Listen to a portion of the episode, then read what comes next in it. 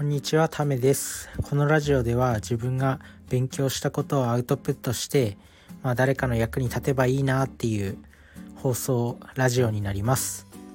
で、まあ、それに加えて自分の話す力を伸ばそうとも思っています。ということで、今回お話ししていくことは、あの、一人暮らしにおすすめ、一人暮らしにおすすめ、頭にいい料理というテーマでお話ししていきたいと思います。まあ自分今一人暮らししてて、まあ、一人暮らし始めたのは大学生の頃からなんですけど、まあ、そこからずっと一人暮らししてて、まあ自分は、まあ、まだね、このラジオで職業をそういえば紹介してなかったと思うんですけど、まあ今は前職で管理栄養士をやってて、結構食に関心があるんですよね。まあ、いよい自分自身の栄養管理とかもやっぱ気をつけるんですよ。そんな中でやっぱ今あの転職してエンジニアを目指してるんですけどまあその中でやっぱ勉強することも多くてまあよ毎毎日夜遅くまで勉強するんで、まあ、体調崩しがちになっちゃったりとかまあするんですけど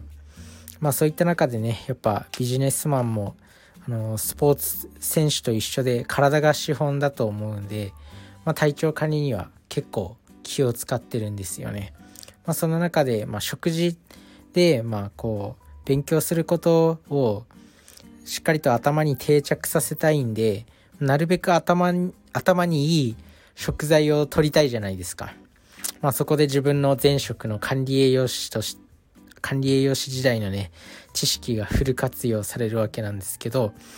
あのー、一人暮らししてるとやっぱ時間もないんですよね。帰ってきて食事を作る時間とかも結構時短で済ませたいって思うんですけどまあ本当に今日紹介する料理は時短かつ頭が良くなるかつあの安いというねもう一人暮らしの、あのー、これからあの成長したいって思ってるまあビジネスパーソンにとっては非常にいい食事なんじゃないかなと思います。ということで、まあ、その結論はあのサバ缶をあの炊いた米の釜にそのまま入れて、まあ、混ぜて食べるっていう感じですね。これね非常におすすめなんですけど、まあ、なんといってもね本当に手間がかからない。であの、サバ缶って、まあ、サバって青魚。まあ、青魚が頭にいいことはみんななんとなく知ってると思うんですけど、まあ、もっと科学的に言うと、まあ、EPA とか DHA とかっていうあの脂肪酸が含まれていて、それが脳にいいっていうことと、まあ、あとはそれを、まあ、どうやって食べるかってなるんですけど、結構、あの、サバ缶って、あのーまあ、自分はサバの味噌煮缶がすごくいつも使ってるんですけど、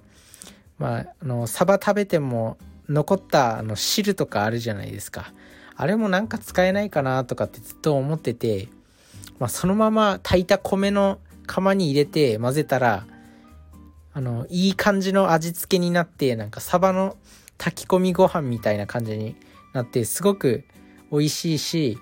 あの栄養も満点っていうことでまあ最近これをずっと食べてますっていう話です。時短にもなって、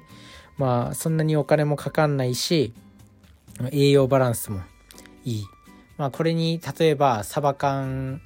サバ缶を米、米に混ぜて、こう、なんかサバご飯みたいな感じにして、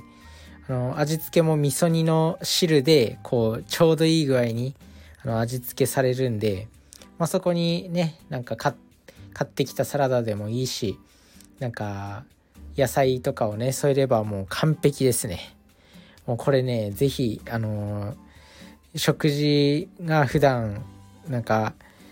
あのインスタント食品とかで栄養のバランスとか偏ってる一人暮らしの人って特に男性とかってあんまり料理しないと思うんで偏りがちだと思うんですけど、まあ、あとは外食に頼っちゃったりとかね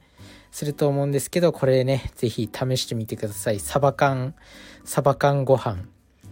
これ非常におすすめで、美味しいし、栄養も満点、頭も良くなるということでね、これぜひ試していただきたいです。自分も、あのー、非常になんかね、体調がいいですね、最近。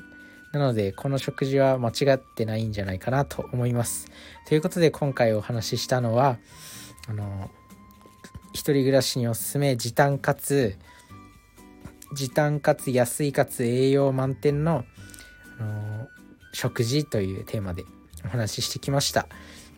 皆さんも是非試してみてください。というわけでバイバーイ。